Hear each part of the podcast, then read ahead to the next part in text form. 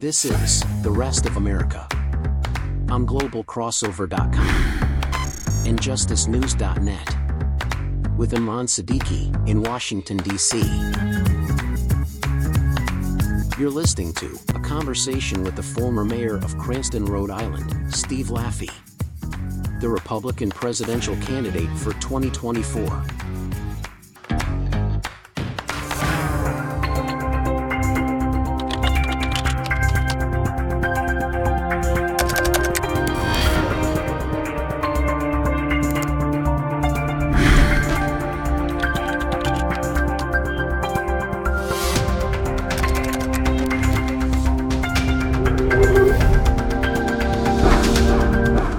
Running as a U.S. presidential candidate for 2024. So, you know, I, I, have covered uh, elections in other parts of the world uh, and in the U.S.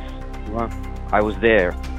But what I can't understand is that the so called developing part of the world, when they have elections, they have different candidates, the media talks to them.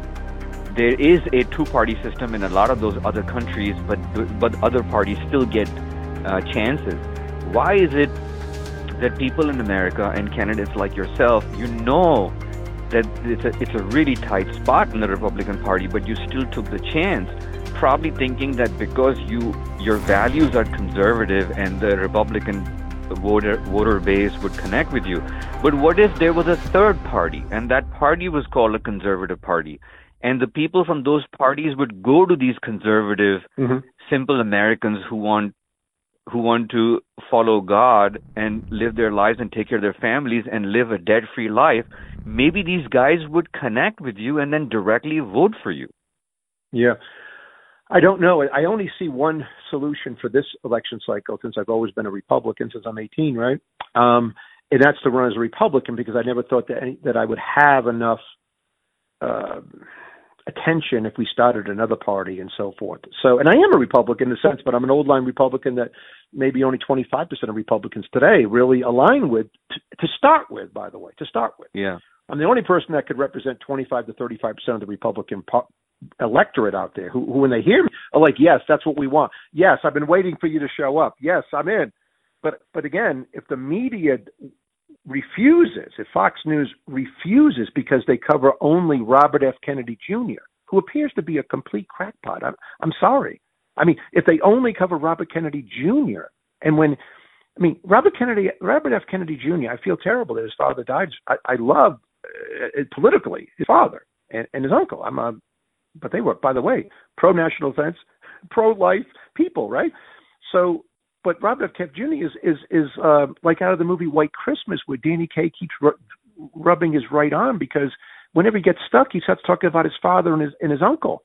I mean, it's it's horrific to watch what Fox News is doing for Robert F. Kennedy Jr. Why? He's not going to be the president of the United States. Distraction. So, by the way, he wants the Koch brothers to be killed. He, he was a friend of Hugo Chavez. I mean, what, what, what else is there to say? except that except the media totally ignores it because they think they have something people want to listen to. And now I have friends who say Robert F. Kennedy Jr. is fascinating. I'm like, fascinating. Do you know anything about him?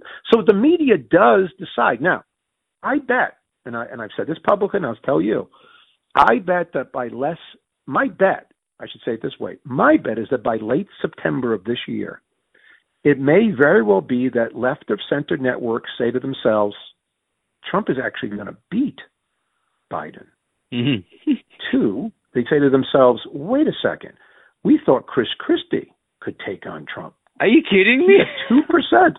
That's what they think now. That's why CNN has has has a Chris Christie day every day.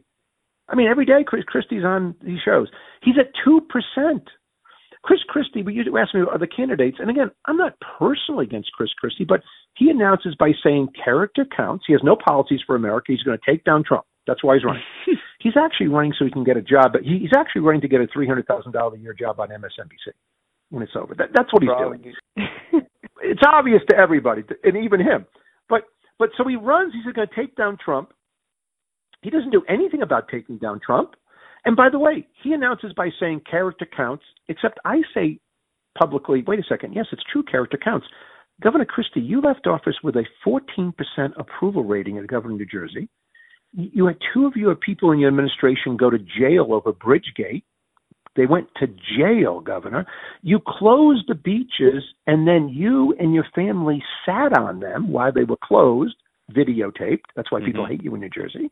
Mm-hmm. You love Donald Trump even after he said on tape, I grab women by the private parts and I go from there to Billy Bush.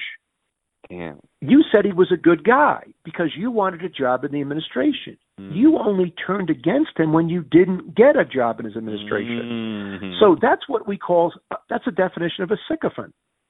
That's someone who acts servilely underneath somebody because they want something and now they're backstabbers. Now, the thing about backstabbers, and I just want to use the term very frankly, whether it's Vice President Pence or people who work for the president who are running against him, nobody likes a backstabber in politics. This is why they're going nowhere.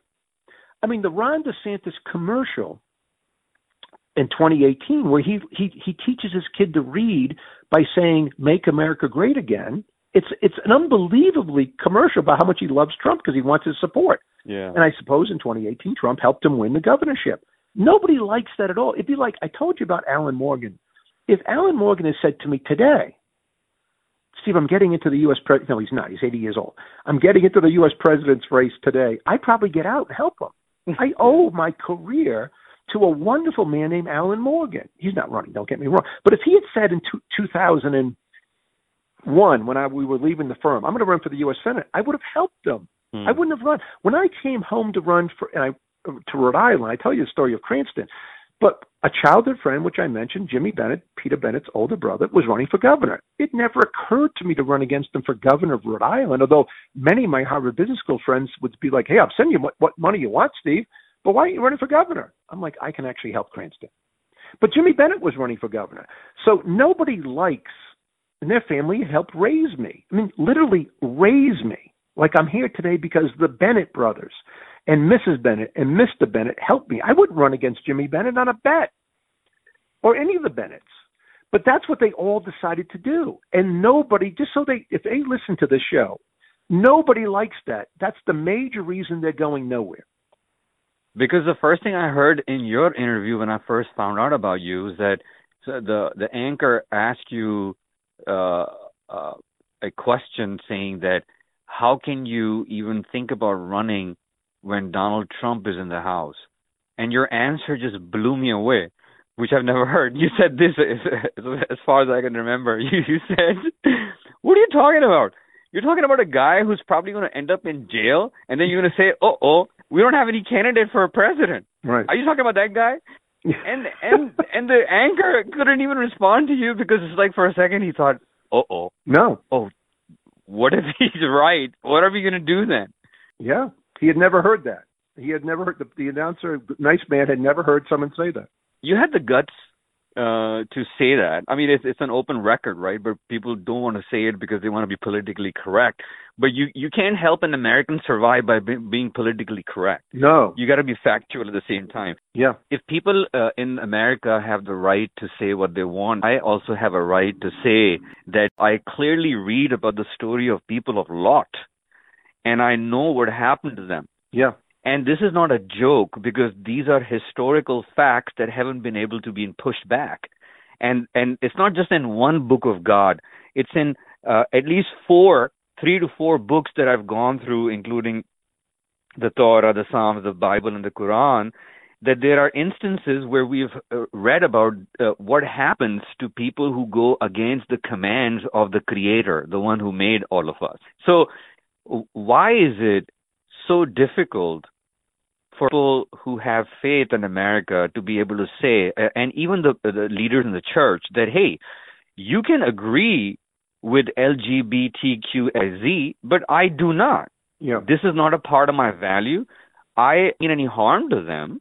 They can go and do whatever they want, but they can't stop me from saying that I don't agree with it. And and if if I say that I don't agree with it because my kids are watching too. Yeah. And if I say that I don't agree with it and they would go out and ban me and block me or create codes that would put that be put against my name so that I can get a job. Yeah. And or that I I can't get any numbers on social media without paying a Ponzi uh, uh, down payment because I've been blocked because I said something that went against their uh, agenda. What would you say about that? Well, I say that I begin by talking about Jesus.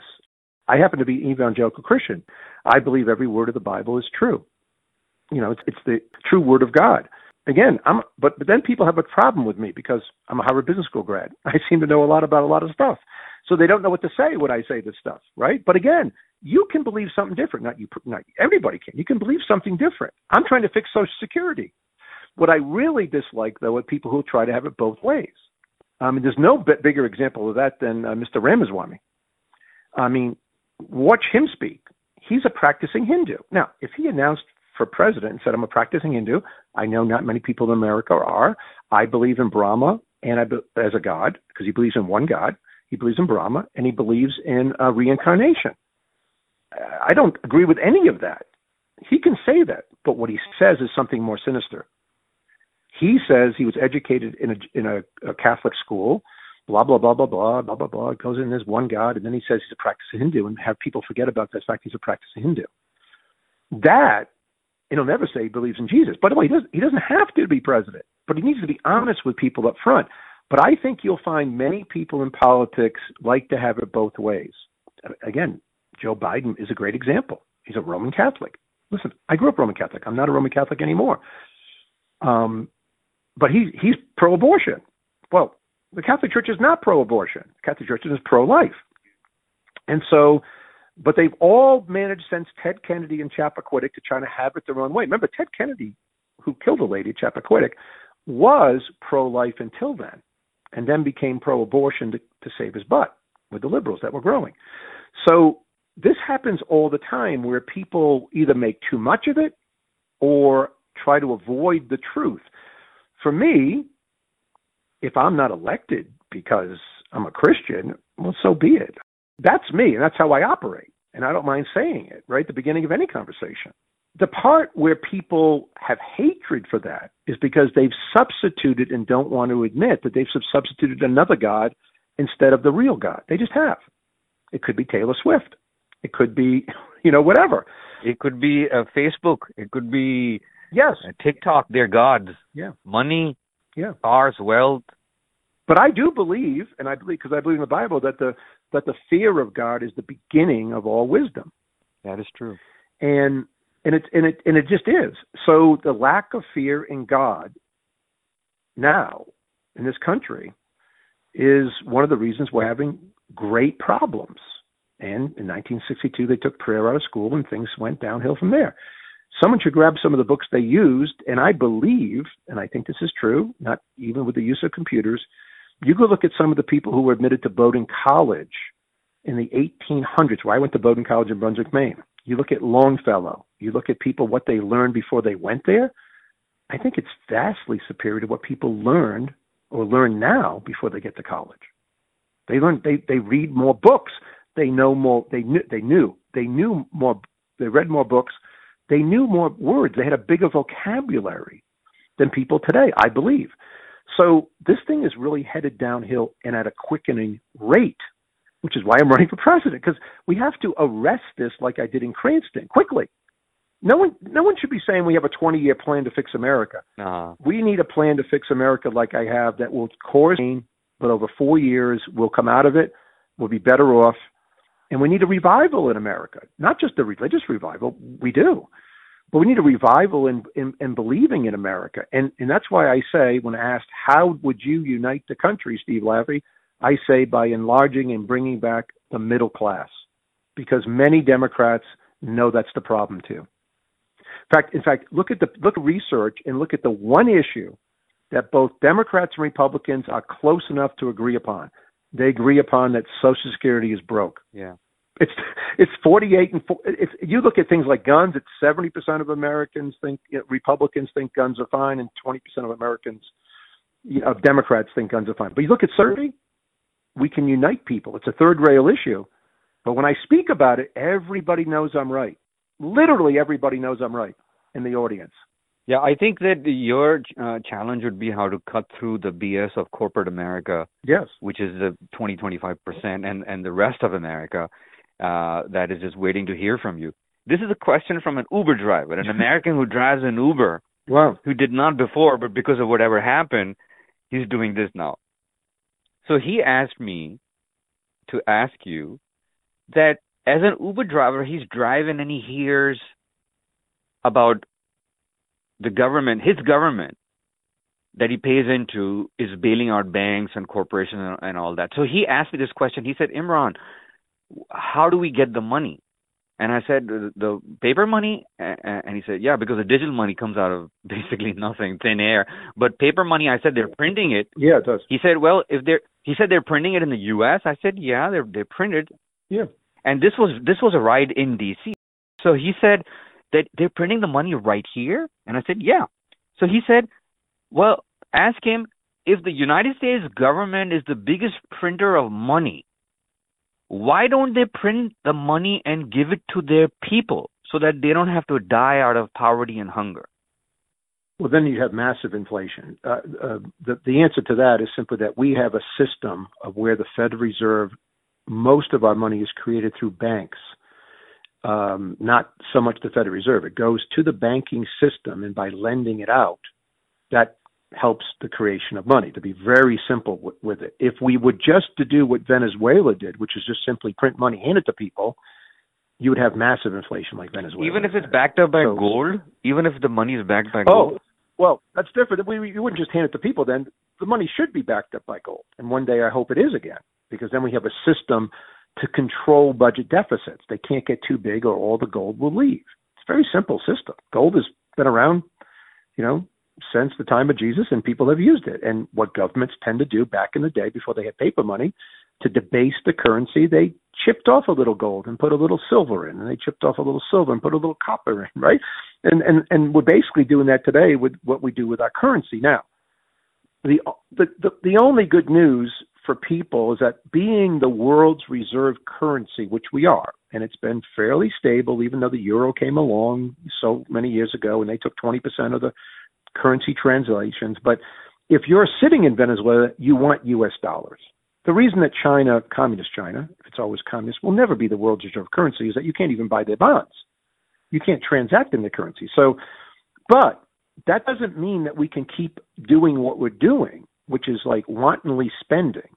You know, I always tell people that if we had $32 trillion of total debt and all the streets I drove on were like a highway from heaven, you know, and and the public schools are like, wow, this is great. Everybody's learning. I can't believe it. But we have nothing to show for thirty-one trillion dollars of debt. So yeah. the direct answer to his question is that's not the way we cr- we create money in our country, nor should we. We shouldn't just be giving it to people on the streets because we'll have nothing but inflation.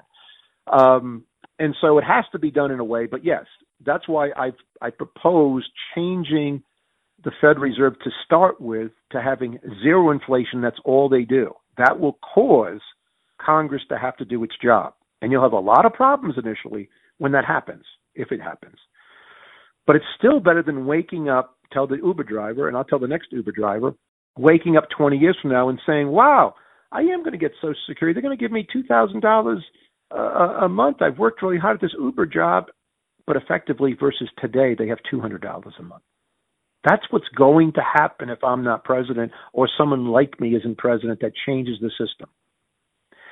And the and the, the reason that no one will do it is that and again I know politicians, almost all of them play a game of musical chairs, hoping that when the music stops, they've retired. Hmm. And most of them get away with it. The mayor of Cranston, Rhode Island, when I came home, did not. I embarrassed him so badly at a public meeting before I announced that he didn't run for mayor and never ran again and has never been heard from again. And even though I worked out with him at the Cranston YMCA, not with him, I saw him at the Cranston YMCA where I worked out as mayor. I was the mayor. He never spoke to me again. so, so not the Y anyway, not after the election. So uh, he was caught with no seat. He didn't get to sit down. The world ended. It's happened. Mm-hmm. It's happened to people in the French Revolution. It's you know it's happened, and it's going to happen in America but politicians don't think that way. They think they can postpone it. And they also think that they don't have to tell you the truth. You got to be uh, audacious, I guess, if I could put it in the best words that I can come up with right now. that that you know, you know what the ground is like. I mean, you know there's Trump out there. You know there's Biden and all these other people. Yeah. You know you might not have a chance. Yeah. Or you might. I mean, because I mean, at the end of the day, God is in charge. God. That's right. And I just wanted to clarify that as far as my personal belief is, I believe in one God, the Almighty, but I believe that Jesus, Messiah, Jesus, Son of Mary, is a messenger of God and he's returning. He's not God himself. So we might differ in that, but I'm not going to go kill you for that. I mean, I call myself a submitter, a Muslim. Right. I would lose my standing in front of God as a submitter if I deny the role that God gave to Jesus. When Jesus spoke, he uh, the the word of God was coming out, but that didn't make him God because God also spoke from behind the fire when he spoke to Moses. God also spoke behind from a whirlwind when he spoke to Job, but those were not God. So we might differ in that. Yeah, and that's the thing about people disagreeing. I mean, in this society, we, we no longer have a place where you and I can simply disagree. And, and, and in another conversation, we could try to convince each other and talk about our beliefs and then leave disagreeing, probably, right?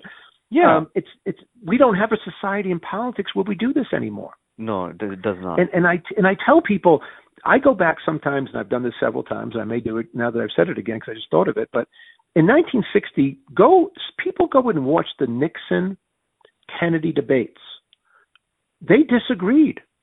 It seems to be so small what they're disagreeing on versus what's going on today. They didn't hate each other. Nixon, by the way, thought he had won the election, thought it was stolen out of Cook County, Illinois, and maybe it was by Kennedy's father. Who knows? I don't know. These are we don't know. What did Kennedy do? Did he spend all of his time for the next two years saying it was a bad election and no one should? Of course he didn't he said it was a real election. He had lost. He at one point said, "You don't need to hear from me anymore." Then he came back in '68 and won won the presidency. So, um, but that those were real men, you know, who and they could have been women, but they were real men that had disagreements but was civil. We no longer have that, and we have in many ways Donald Trump to thank for that. But also the internet, what people think. By the way, think about this. Um, the most surprising thing that's happened in this election so far was when I was on ABC News live worldwide, and it went viral, uh, talking about Trump going to jail and so forth. And I think I think he will. Uh, and I, I think, and by the way, I've said publicly that I've defended Donald Trump about not being a Russian spy. I thought that was a piece of junk. I I love the judges that he I, that he put forth for the most part, you know, the Supreme Court. I think that's great and so forth, and and thank him for that. But the part about taking these documents, I think he should be in jail for, and I have good reasons for that. Now, what happened was it went viral on a Yahoo thing. And the most surprising thing was not that 150,000 people went and watched me for six minutes. The most surprising thing was that on a percentage basis scrolling down, most of them were very positive. By, the, by far, almost all the time you see no matter what someone puts up, the comments are totally negated by hidden people who have false names who are basically saying you suck. Yeah. and and that's and I don't I don't even know. I was taught never to boo. I've never booed anybody. So when I see Marjorie Greene, Representative Greene, booing President Biden, I'm horrified. Hmm. Because that's the beginning of breakdown of our society, a breakdown of our government. You don't boo President Biden when you're sitting in Congress. You remain silent. You don't have to cheer. The thing is that I think people have that two ounces of intellect where they can tell that this guy is not bullshitting. I think people have that sanity. Yes. But I think it gets overshadowed by uh, network based yeah. programming that just pounds on people's heads and it re- regurgitates 24/7 you know because they do 6 hours of programming and then they and they repeat that four times and you know pound on people's heads. No, I would just add on that. We live in a society that is very confusing to me. Like you and I haven't discussed how to build a nuclear power plant. I don't know how. But but but think about it. Superstar baseball players are commenting on things that they know nothing about. Yeah. So actresses are commenting on things they know nothing about. No one even suggests that they know anything about the economy. And yet they're taking it like, wow, yeah. basketball player says this. I'm like, yeah. they want to sway the people's uh, decision doing this. Yeah, this is this is nothing. I know, but this is nothing to. Do. If I needed to learn how to hit a baseball, I would try to find Derek Jeter, right? The New York Yankee superstar. If I needed to build a nuclear power plant, I'm going to go to MIT and find some engineers. Or, or by the way, what? And by the way, I'm very pro nuclear power. Don't why and, and and I can't believe that environmental people who are like the world's ending are not. I, I and that's why I always say, if you're not for nuclear power, the way Bill Gates, by the way, has developed this whole new smaller nuclear power in salt and in water that can serve 300,000 homes, and we can put them everywhere with one design. If you're not for at least investigating that, yeah, and you're an environmentalist and says the world's going to end in 100 years if we don't stop all the oil and gas and build electric cars, I have no time for you. Yeah. I just don't have any time to discuss anything with you because we're talking about a system that produces no CO2 that can be done if we can do it without the the restraints that we put on it and just build this stuff. We can produce for the middle class energy for the grid that we turn on every day and it works 24 by 7, not wind that doesn't work, not solar that takes up 75 times as much space to build the same amount of power that doesn't the sun doesn't always shine. If you're not for that then i don't know what to say to you. Because the middle class needs cheap energy. Yeah look at russians and chinese and other countries. They're just going full throttle on this technology.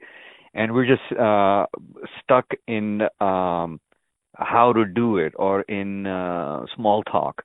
Yeah and and it's it's bizarre but we need a president that will promote it. Go around and and stand next to Seabrook in New Hampshire and say, we're going to put Seabrook two over there, and we're going to do this, and we're going to do that, and let's go.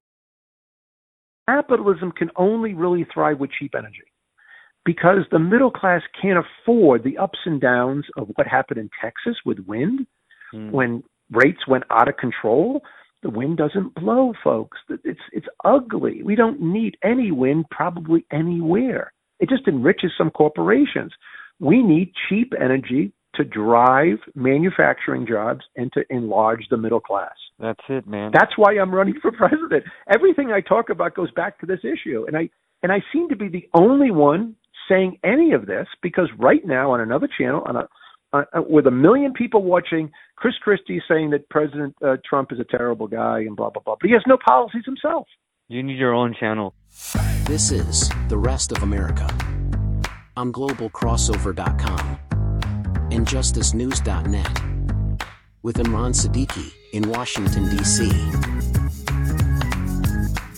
You're listening to a conversation with the former mayor of Cranston, Rhode Island, Steve Laffey, the Republican presidential candidate for 2024. I was in Vermont sometime back at a farm, and the gentleman, the farmer, really cool, hardworking American dude. Wow. His name was Jack Lazar and I said, Jack, we're gonna climb up to the windmill. You're gonna show me how it works? And he says, It's not working. I said, What do you mean? He said, It it stopped work. I put it up, man, but it stopped working. And I said, But let's get it fixed. He said, I don't have the guys to fix it. What do you mean? They're in Miami. Let's fly them. I don't have the money. How long has it been like this?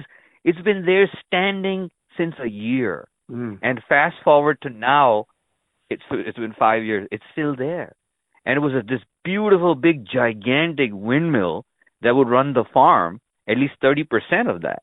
Yeah. But uh, it, it, either there was no wind, or it was broken down, and nobody knew how to fix it because manpower was far away.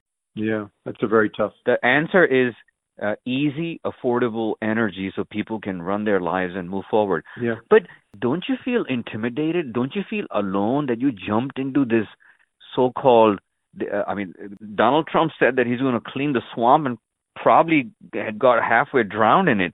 But you're you're standing up alone in the middle of this swamp and you want to fight for Americans. Don't you feel intimidated? No, I don't feel intimidated. In some ways, though, it is so overwhelming the task that you that you are beyond intimidated. In other words, I'll give you an example. Running for mayor Cranston, you visit with people, you have to raise money, and you call people, and some guy says he's going to send 500 bucks, and he never sends it in. You call 10 times, and it it makes you upset because you know the person, and they're not sending you the 500 bucks because you need 200 grand to win the race. Let's say, right? Something, right? This is so this is so big that it, I don't worry about it. Uh, I know that I'm right. I know that I'm the only person talking about the issues. I know when I meet with the media, they know it too I, I do. I know that they leave and say to themselves, wow, there's a guy who really wants to fix the country. He's got these six children. He's got this beautiful wife. And I even tweet things like, wouldn't it be better instead of cocaine, the White House to have my daughter Audrey is a state champion in making her own dresses. She just mm-hmm. I just posted on Twitter a couple of days ago. Wouldn't it be better to have someone in the White House making dresses with a couple extra sewing machines, or would you rather still have cocaine? All I'm really concerned about is that I can't do this myself. The people listening to the show will have to say, you know what, that guy, I'm going to go help him. And there's going to have to be a groundswell that I can't control at some point in a major way, like what happened to Herman Cain, who became a friend of mine, what happened to him in 2000, out of the blue. Hmm. All of a sudden, he was leading in some Florida straw poll, and boom, he had a three month run. And Herman be the first because I I met with him. By the way, he's a great guy. The guy's unfortunately passed away, and he told me if I ran what I should do and and forth. But along the way, we've already seen people start to falter. And I and I say to people honestly, listen, I basically helped small growth growth stocks, smaller, you know, grow when I was in the investment banking industry for, for the most part. And I'd rather be a small growth stocks looking at where I can be in six months than what happened to Ron DeSantis. He just played it badly. He's going down. He's never coming back. What happened to Chris Christie? He doesn't have the wherewithal to do this. And by the way, he's a walking, talking disaster for what really has to happen in this country. It's a trillion dollar extra problem. It's healthcare and it's obesity. Another topic that I bring up, and not to make fun of people, but to bring up and say obesity is 40% of cancers. Obesity in this country is out of control. Mm-hmm. We've got to have a system where healthcare companies are fixing that problem, not handing out drugs. And I have a, we can go into the whole program for it. There should be another it's episode for this for People, yeah. Yes, it's a, it's not easy for people to hear, but they know I'm correct. In other words, I just I don't have a bone to tell you something that is politically like, ah, I'll just say this and maybe you won't pay attention. I only can tell people, although I love to kiss babies and I, you know, I love to retail politics and shake hands and I love it. I do it all day long. In this particular race, it won't matter. It doesn't matter how many hands I shake in New Hampshire. I've got to get on national TV.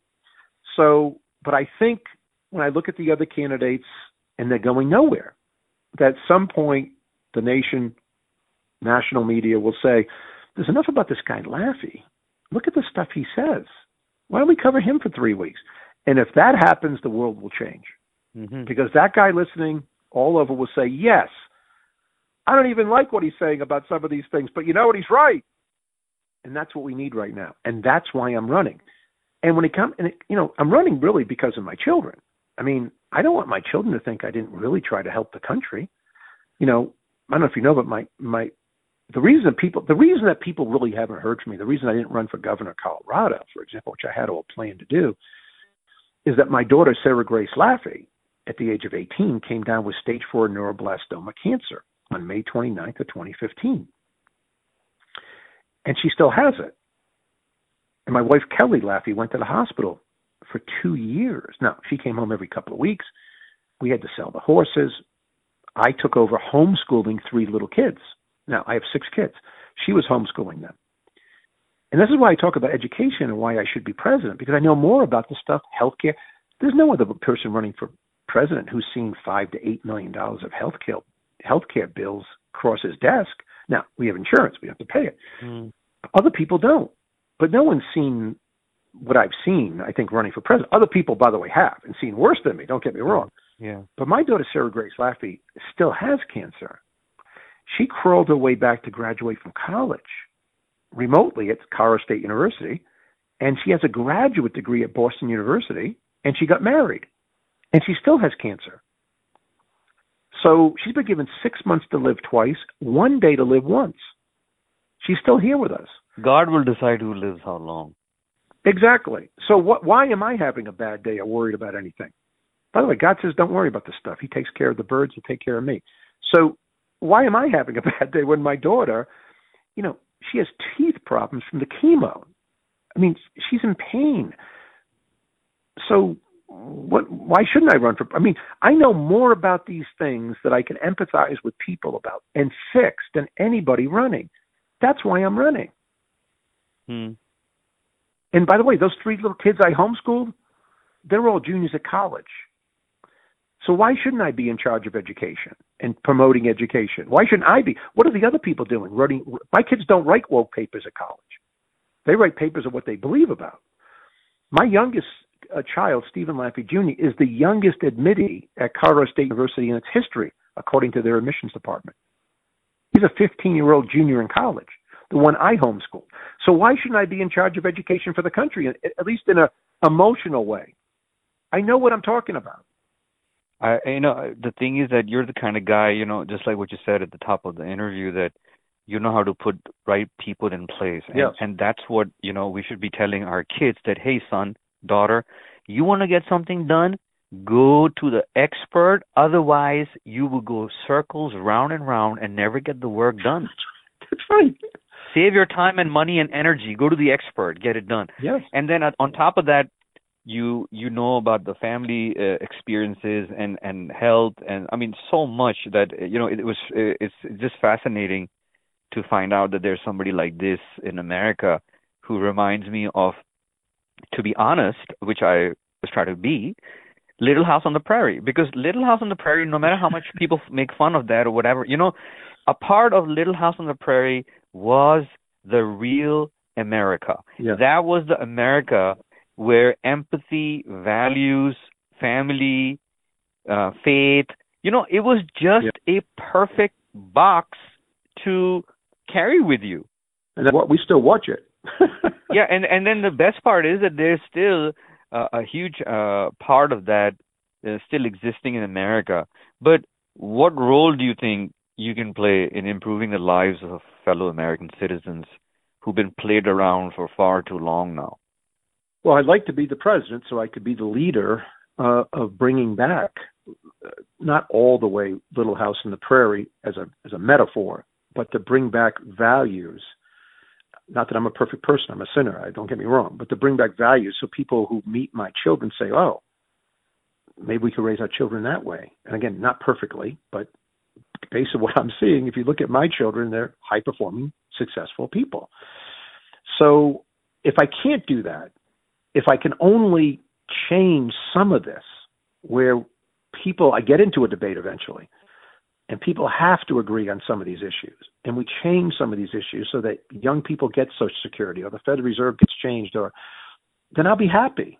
I don't know what I can do, but I've got to do something because I know the answers. I, I'm I'm I'm 100% convinced that I'm the best person to be the president at this time in the country. Just like I was the best person to be the mayor. I never would have been elected mayor after not living there for 20 years. It wasn't a financial crisis between now and the election, there's going to be another financial crisis that makes SVB Bank look like small potatoes and makes 2008 look like small potatoes. It could be pushed off for even in one more year, mm-hmm. but over the next several years, mm-hmm. it's coming. Couple of years, it's it's happening, and it's starting to happen now, which is why I'm running. Yeah. And I believe that the people with no answers, who won't answer these questions, are going to be toast. And at some point, even the people at CNN, God bless them, are going to say to themselves, hey, you know what? I'm 35. This guy could get me Social Security. Let's cover him. Yeah. I mean, people act in their own self interest. I get it. But we need a revival in this country, a religious re- revival for sure, a financial revival, an awareness revival, a purposeful revival. And I'd like to lead it because I think I'm at 61. I don't drink, I don't smoke, I'm in good health. I have all the facilities around me. I remember who my first grade teacher is. I'm joke. I'm not joking it. I know all this stuff. I'm sort of the class historian still for my first grade buddies, and I can do this. So, people, if you're listening, let me do it. Help. Spread the word. Go to the website and make it like a, a grass fire that takes off on a dry day. One day where people say, you know what? We're not even going to like half the stuff that guy does, but we're going to be a better country when he's done they already don't like a lot of the stuff that's already being done. So even if half of the stuff that you do is likable, they'll still be close to a hundred percent. They will. But you know what? What? People, if they think it's fair, it goes back to my movie. Hmm. If people think thought it was fair, they will stick their fist in with the other fist, like a high school basketball team, and say, "I'm in." Yeah.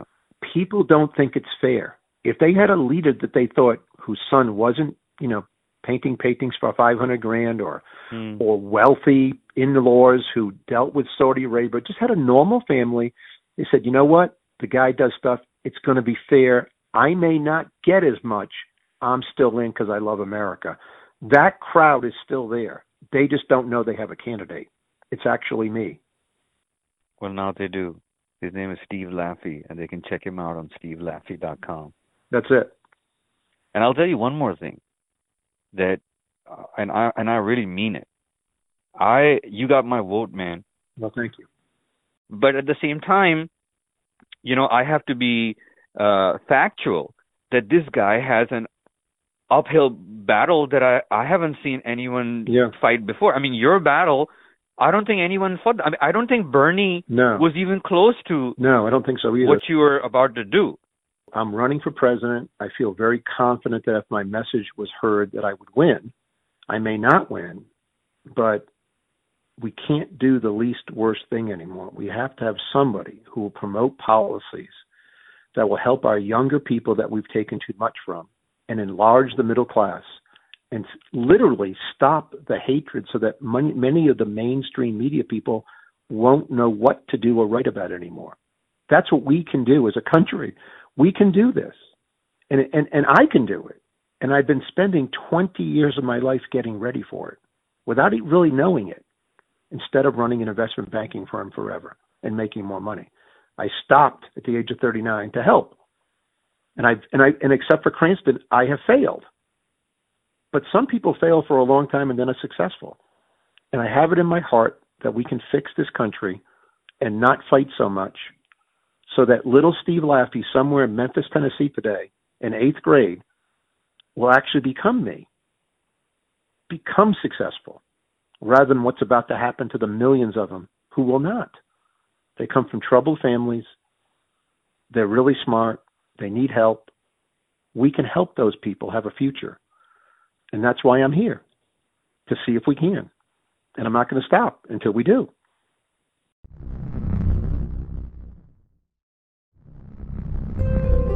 Welcome to Global Crossover, the intersection of peace. This is Intersections. Global Crossover. People, energy, and geopolitics. GlobalCrossover.com.